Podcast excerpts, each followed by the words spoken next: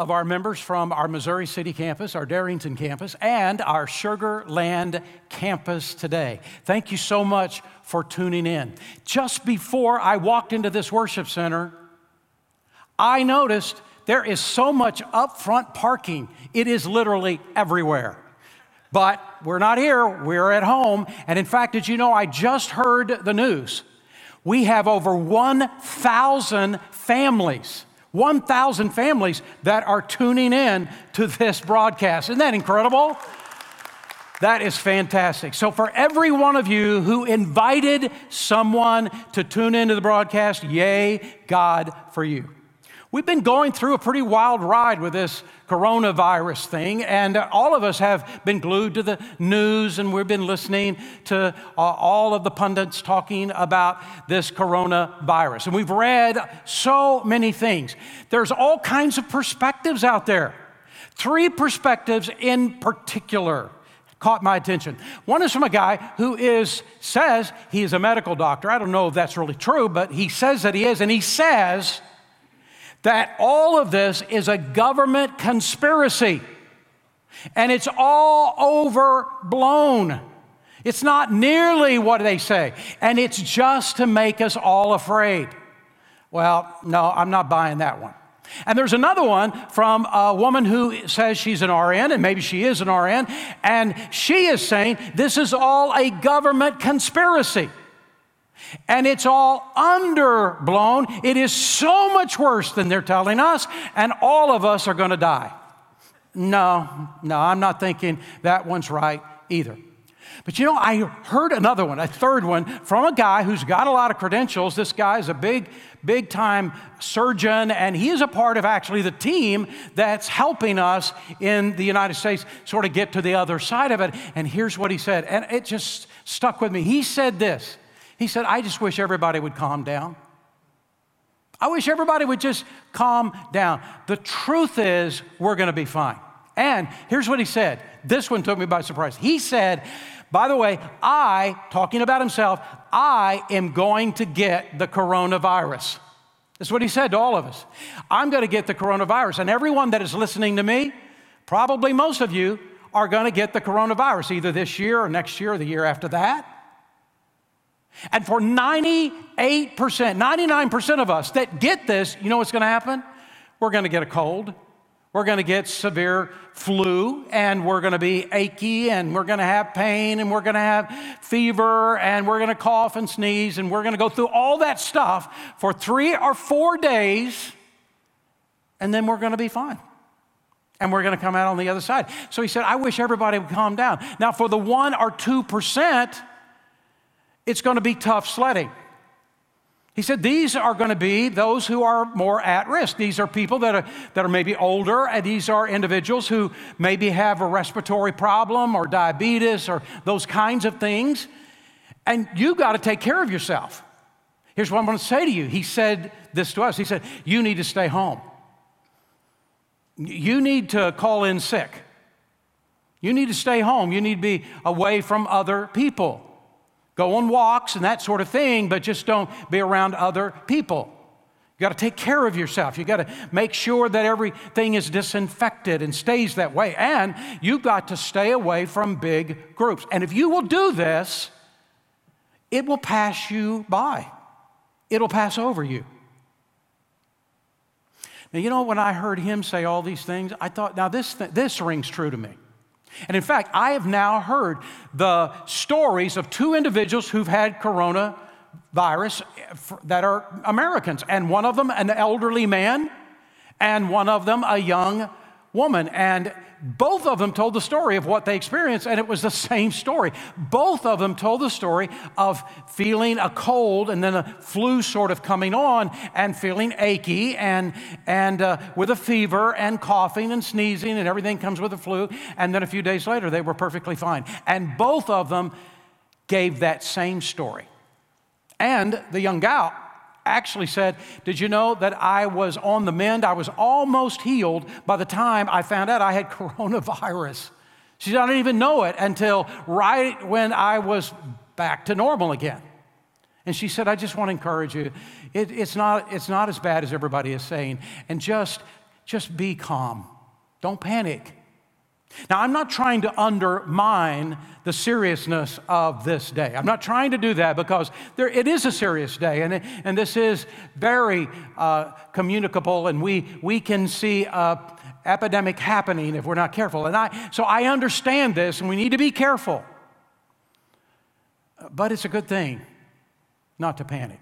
I don't know about you, but I, I've been watching on some of the news stations, and and some of these guys are political pundits. Have you been hearing them? And um, you see, everybody has already chosen up sides. There's no such thing as balanced reporting anymore. It doesn't exist. And I agree what people say. We tend to tune in to the station that says what we want to hear.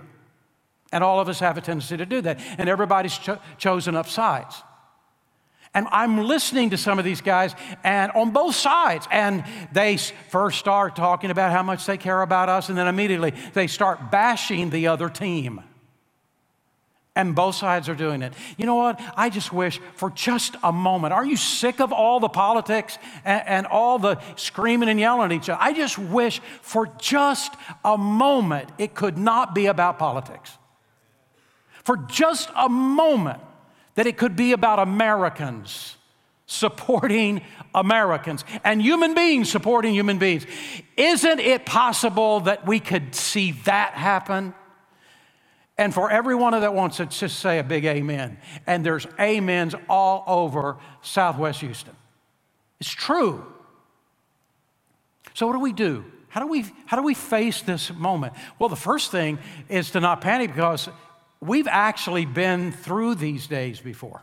Do you remember the coronavirus of 2002? It was called SARS and it originated in China, and we got through it just fine. Do you remember in 2009 what was called the swine flu? And it originated either in the United States or in Mexico, or maybe at the same time in both. But did you know that it was a pandemic just like it is right now, and it went all over the world, and two out of every 10 people in the whole world, the whole population of the planet, got infected with the swine flu. And did you know? there were many people that died, but they were the at risk people. That's what happened.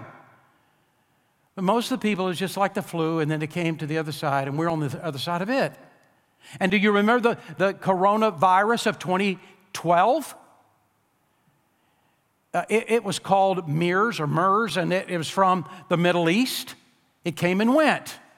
And, and Ebola in 2018 from Africa, and now this is the coronavirus of 2020. And what I'm trying to say to you is, we've really been here before. Now, every one of these are a little bit different. Every one of these come out a little bit a different strain, and this is why it's so challenging at the beginning, but it was for every single one of them. So, why is this happening? Because this isn't the last one. It's because it's a small world after all. It's because there's a whole lot of people on this planet, and there is great uh, transportation, and a little virus pops out somewhere, and you can be, it can be on the other side of the world in just hours. And this is our new normal. But one day, they're going to come up with something that as soon as that virus pops up, we can, can nip it in the bud right then and there. But it's not there now. And so this is our new normal. And it's going to be okay. We've been here before. So, so what do we do? How do we deal with this? Well, first of all, not panic because we've been here before. But second of all, then control what you can control. And there are three things we can control. The first is our outlook, our perspective. And it begins, our outlook begins with God. There is a God on the throne in heaven, and He's in control of this whole universe, just as Pastor Libin prayed earlier. That's true. And so we start, our perspective always starts with God because He's the one that created all of this. And He is intricately involved in our lives. But second of all, we can control now our actions. And it's at this time we got to wash our hands more often than we have washed our hands before. It's got to be 20 seconds. I mean, I've never done 20 seconds before, but it's got to be 20 seconds. You've got to count 20 seconds every single time. And why? Because it takes 20 seconds to finally kill all the germs. And so we got to wash our hands, it seems like, all the time. We got to keep everything sterilized. We, we got to stay home more often. We got to stay home more often. You're going to have to find those board games, and I didn't say boring games, I said board games, and you're going to have to start and watch movies together and start being with each other as a family. What a novel concept. And we got to stay out of big groups. And that's why we're doing today what we're doing. There are some churches, you're going to hear about churches that are meeting in their buildings today, and I understand. And we were going to do the same thing. We were. We were planning. We had got all the plan, gotten all the plan together. But then we heard Mayor Turner and uh, the representatives from the medical center, and they just said to us, what, what, what you might not understand is we're at a key moment of time. We will lose this time very quickly. We're at a key moment in time in which we could actually stop this thing because it's not all over Houston. If we right now stopped meeting in big groups, right now, even though it seems like, hey, this is way premature, we thought it was premature by at least a week. But even though you might think it's premature, here's the truth. If we could stop the big groups right now, we could mitigate what is happening in this city. We could get it more under control. And we started thinking about this. You know, the truth is, somebody walks into a service, uh, in the building service, and they are already contagious, but don't even know it. There, there's no symptoms, and they can, they can then spread the virus to a whole bunch of people. They don't even know they're doing it, and the other people don't know it's happening. And we stopped and thought about it, and we said, you know what? This isn't just about us, this is about our neighbors. We need to cooperate. And we made the decision to do it. So, look, while we're in this stage, while we're in this time, and you hear that somebody in your small group, in your connect group, is sick, and maybe they're sick with a coronavirus, we got to help each other. We need cook food for each other. We need take food by there. So you, you cook that food, tell them you're coming. Then when you get to the house, you lay it there on the front porch, ring the doorbell, and run like crazy. No, no, I'm just kidding about the last part. We got to help each other. We got to be there for each other. And if I get sick with coronavirus, I want pies. Yeah, my, my doctor has, has uh, prescribed a diet of pies and ice cream if I get sick with coronavirus. I just want you to know that. We have an opportunity and a responsibility as the church of Jesus Christ to be the hands and feet of Jesus at this time. Do you remember what happened with the Hurricane Harvey?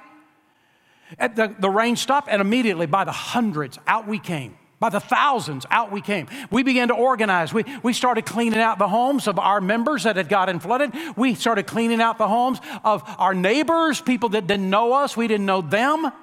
We didn't even know how to do it, but we learned as we went.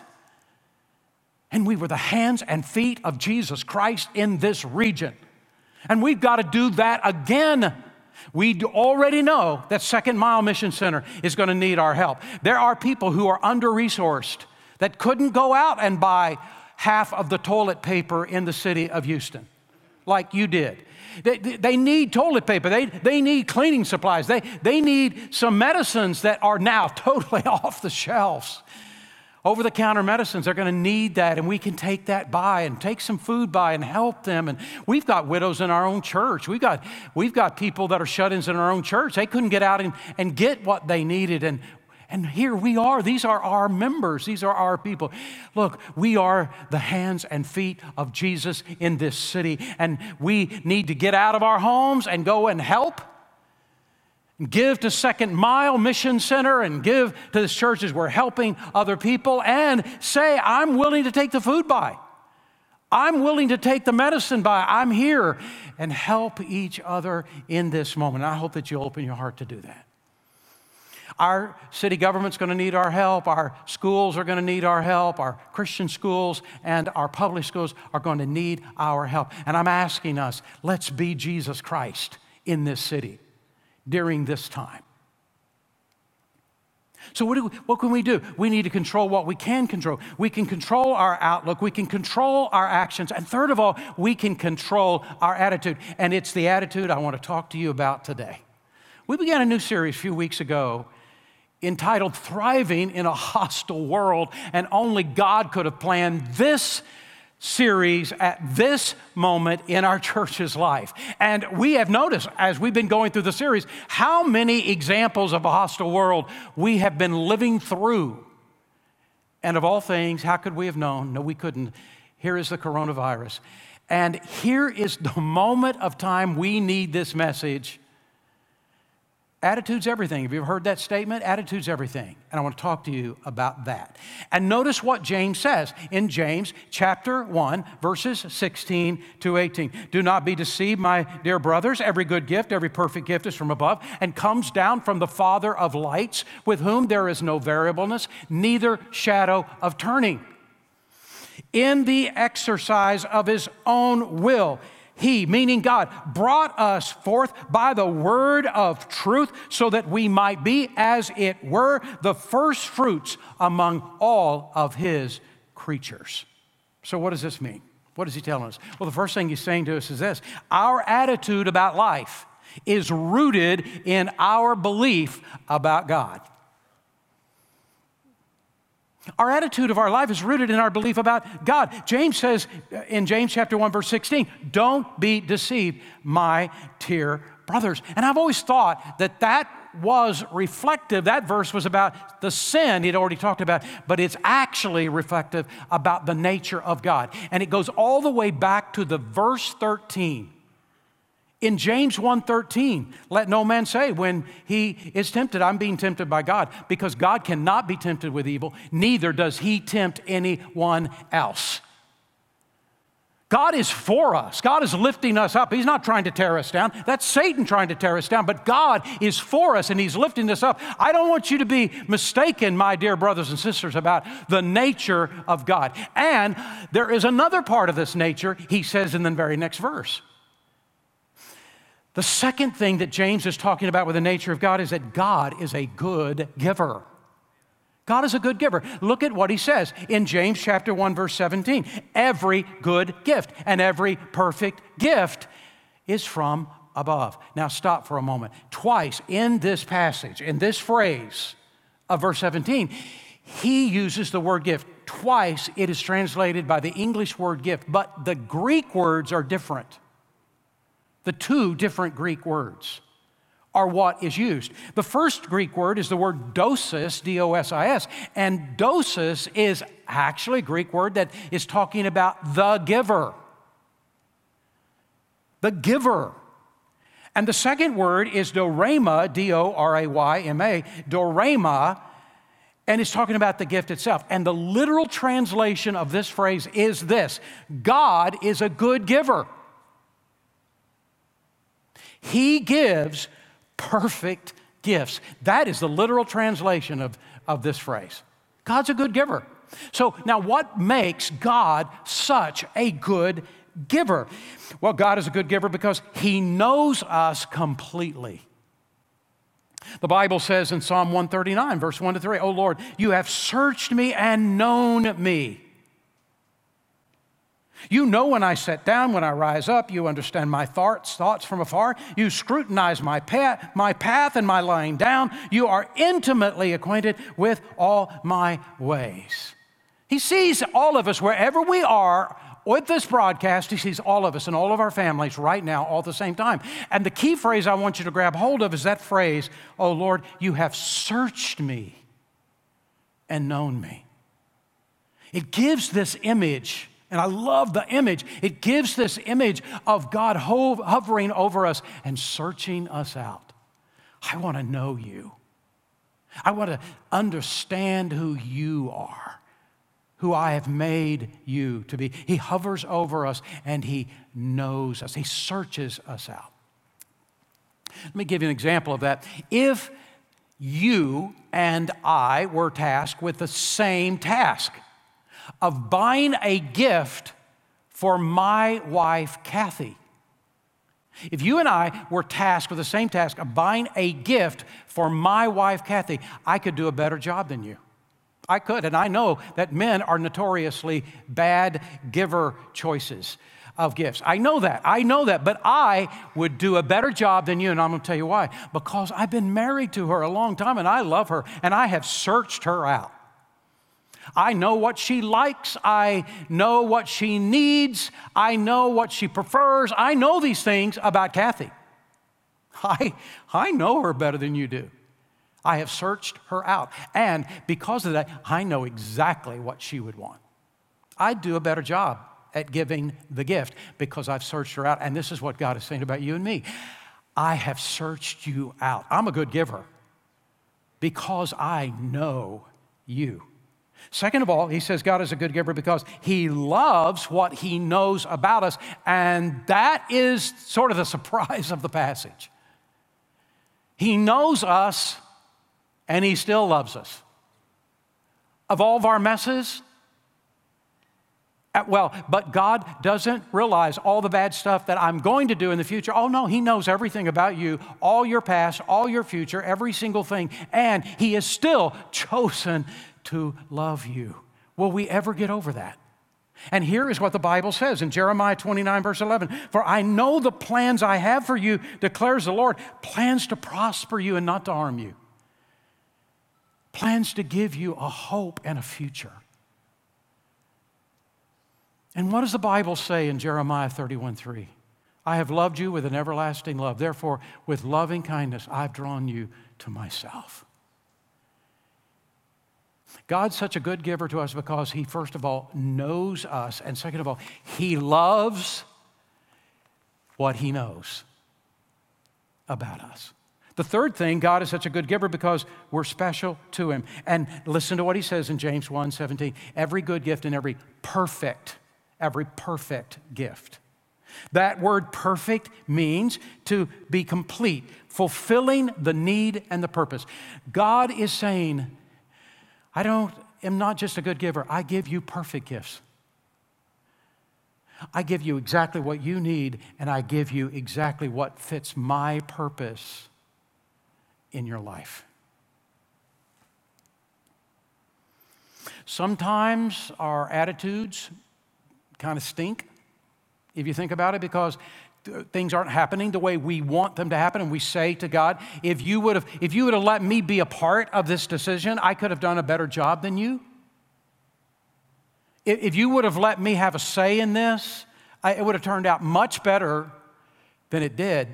But the problem is is that god knows what is around the bend. He knows what is on the other side of the hill. And the truth is he knows what best fits His purposes and best fits our needs, and we do not. There's a fourth thing God is a good giver because He will never change His view of us. James 1:17 Every good gift and every perfect gift is from above and comes down from the Father of lights, with whom is no variableness neither shadow of turning. And all that means is God won't change his opinion of you.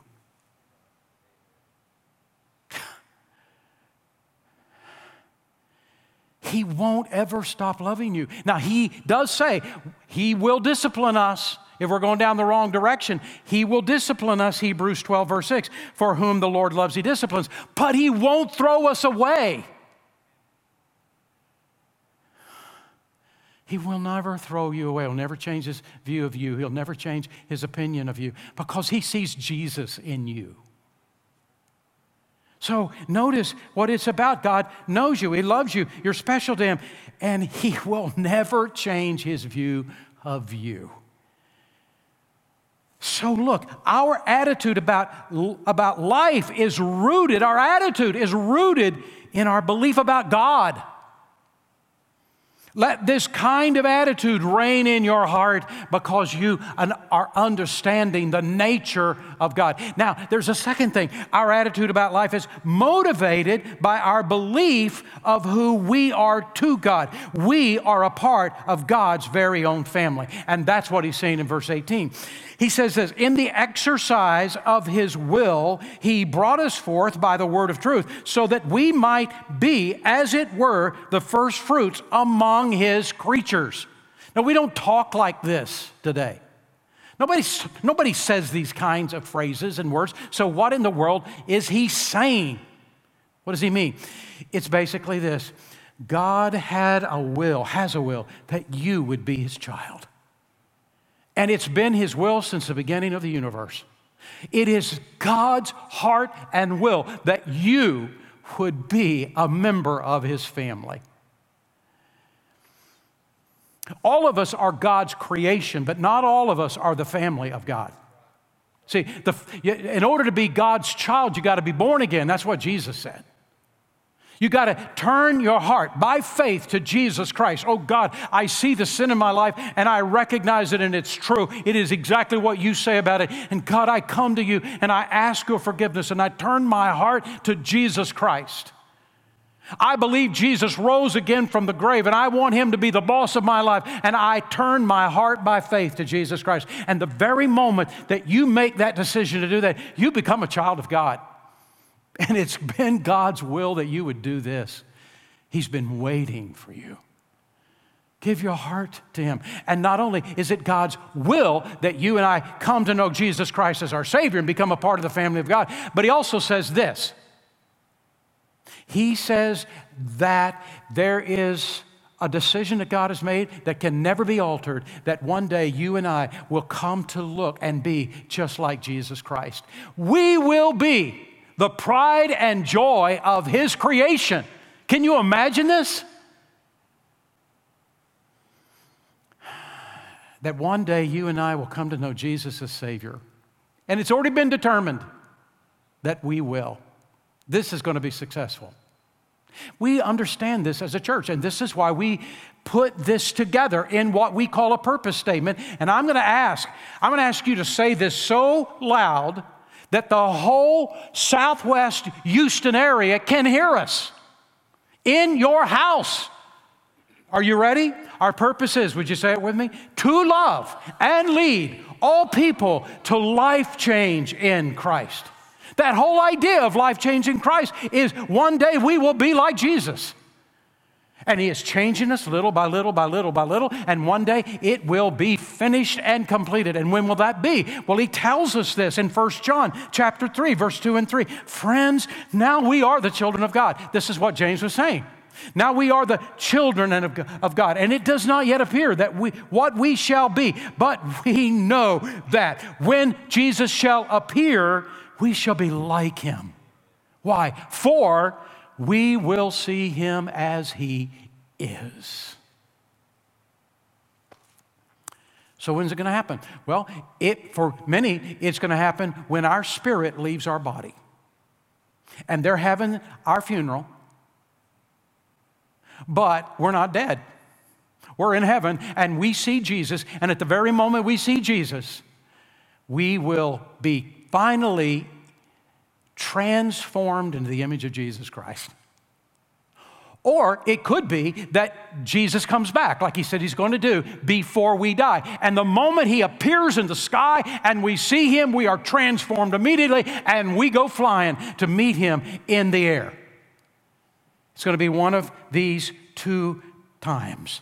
And in these three verses, here is what James is telling us that in everything, God has an ultimate goal in mind in everything, even in coronavirus. God has a will and purpose for everything to make us more like Jesus.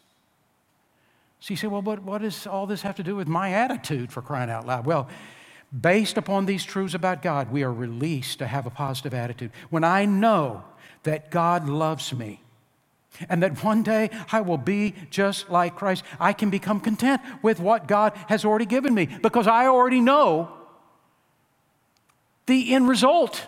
I know how it all turns out. We talked about this last week when we are talking about contentment. Do you remember? And last week in 1 Timothy 6, verse 6, but godliness with contentment is great gain. And he says this if we'll live for God and we, we will obey God and strive for God, and we are willing to be content, we will be so rich. That's what great gain means. We will be so rich. Doesn't mean we have all the money in the world, but we will be so rich in life. And I said to you last week that in America it seems like contentment is almost a cuss word, but actually the word contentment is the key to happiness. You want to be happy? We all want to be happy.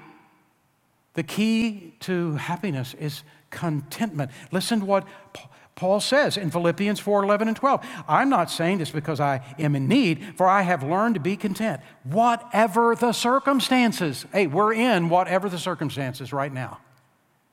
I've learned to be content. I've learned, circle the word learned. I know what it is to be in need. I know what it is to have plenty. I, I've learned, there it is again, learned, that circle the word learned. I've learned the secret of being content in any and every situation, whether fed well fed or hungry, whether living in plenty or in want. Second, a positive attitude comes when we learn how to be contented with God's leadership. He has a great plan for you. And it is apparent that in the midst of that plan, coronavirus, at least being involved in a pandemic, whether we get it or not, is part of his plan.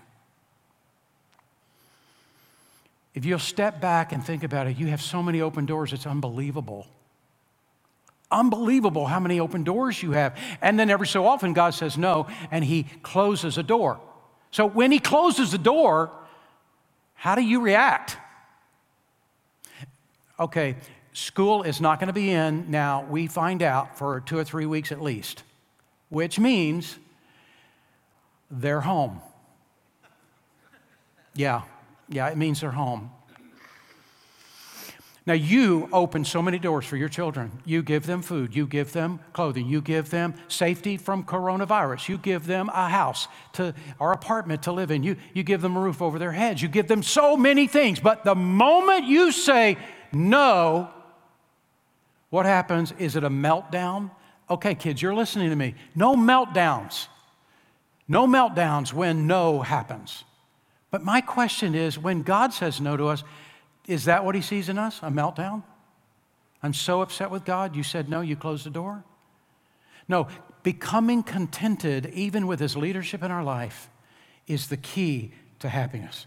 A few years ago, a guy named Prentice Henderson died in Pearland, Texas, at the age of 100. He was really just a young whippersnapper compared to Mary Coffey, member of our church, who passed away just recently at 110.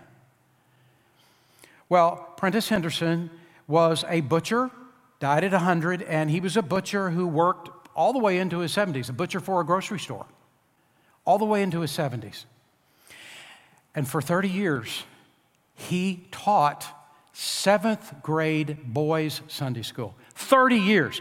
Look, we get our boys seventh grade just one year and oh yay god it's, it's done our boys are great wonderful yes they are but seventh grade this is a little bit of a hard time for everybody seventh grade and he was a seventh grade sunday school teacher for 30 years there is a special place in heaven for men like this and did you know that everybody said he always had this motto for a 100 years this motto I choose to be happy. And his, his daughter at his funeral said he was always positive, regardless of the situation. He always chose to be happy. When I know that God loves me, as He does, and that one day I will be like Christ, I can stop grumbling and complaining and focus on the positive side of life. Look, I get it why so many people are gripers. I get it. If I did not know Jesus as my Savior, if I was in some other religion, if I didn't, I didn't know anything about God, I would have a lot to grumble about. But you and I know Jesus, And we've committed our heart by faith to Him. And He says, none of us should be grumblers and gripers. Stop all this complaining, he is saying. See the positive side of life. It's a learned process. Be willing to learn it. For Philippians 2, verse 14 and 15 says this do everything without complaining or arguing, so that you may become blameless and pure, children of God, without fault in a crooked and depraved generation. And it is. But he says, in this crooked and depraved generation, in which you shine as stars. You shine in a dark world. This is what he is saying. This is the time. This is the time to shine. It's about our attitude. This is the time to shine. It's the time to shine as the hands and feet of Jesus Christ in this region helping people in need, and with the, our city government and with our schools, it is the time, Sugar Creek Baptist Church, to stand up and shine and say, God, you can count on us. We will be a part of touching the lives of other people. We'll be a part of that. And all of you that are listening to me right now that have never given your heart to Christ, would you give your heart to Him? Would you accept Him into your life? Would you say yes? To Jesus Christ right now. In fact, I'm going to ask everybody to bow your, your head and close your eyes, and I'm going to ask you just to reach out to the monitor. And, and I'm going to ask, especially right now, at first, I'm going to ask for those of you who are listening, if you've never given your heart to Christ, you can give your heart to Jesus right now. And would you pray this prayer with me? Oh God, I know I'm a sinner, and I cannot save myself. I know that Jesus came and he lived a perfect life. And he died on the cross to pay the penalty for my sin. And he rose again from the grave. And right now, I accept Jesus Christ as my Savior. Would you come into my heart and save me right now? Now, for all the rest of us who know Christ as Savior, and we're reaching out our hand to the monitor. Oh, God, use us. Let this be a day in which we do not yield to panic and we do not yield to fear. Let this be a day that we rise up. And we, as the people of God, touch the members of our church in need and the people around this region through Second Mile who have need and touch our city government and let them know we're here for them and touch our school system and let them know we're here for them. And God, use us to be the hands and feet of Jesus Christ in this region. And God, today we say yes to you. You can use us. And we pray in Jesus' name. Amen.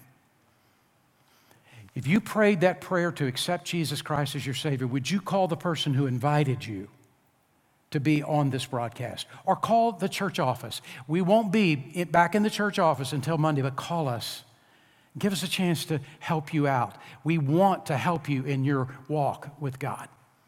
And if you're a member of the church and you want to help, you can call Second Mile directly, or you can call our church office, and you can go online. If you go online with our church app or online, you will go to the coronavirus page and scroll down, and you can see the beginning, and it's going to be emerging all this week. Check in with us. We want you to be a part, we'll get you involved. Thanks for tuning in today. Thank you so much for being willing to be flexible today. And I want to end this service the way we end the service all the time. And would you say it with me? Our purpose is to love and lead all people to life change in Christ. God bless you. Have an awesome week. And I'm not sure where you're going to see us next Sunday, but we'll be communicating, so be listening. It'll either be in the buildings or it'll be at home, but we will be together. God bless you. We'll see you back next week.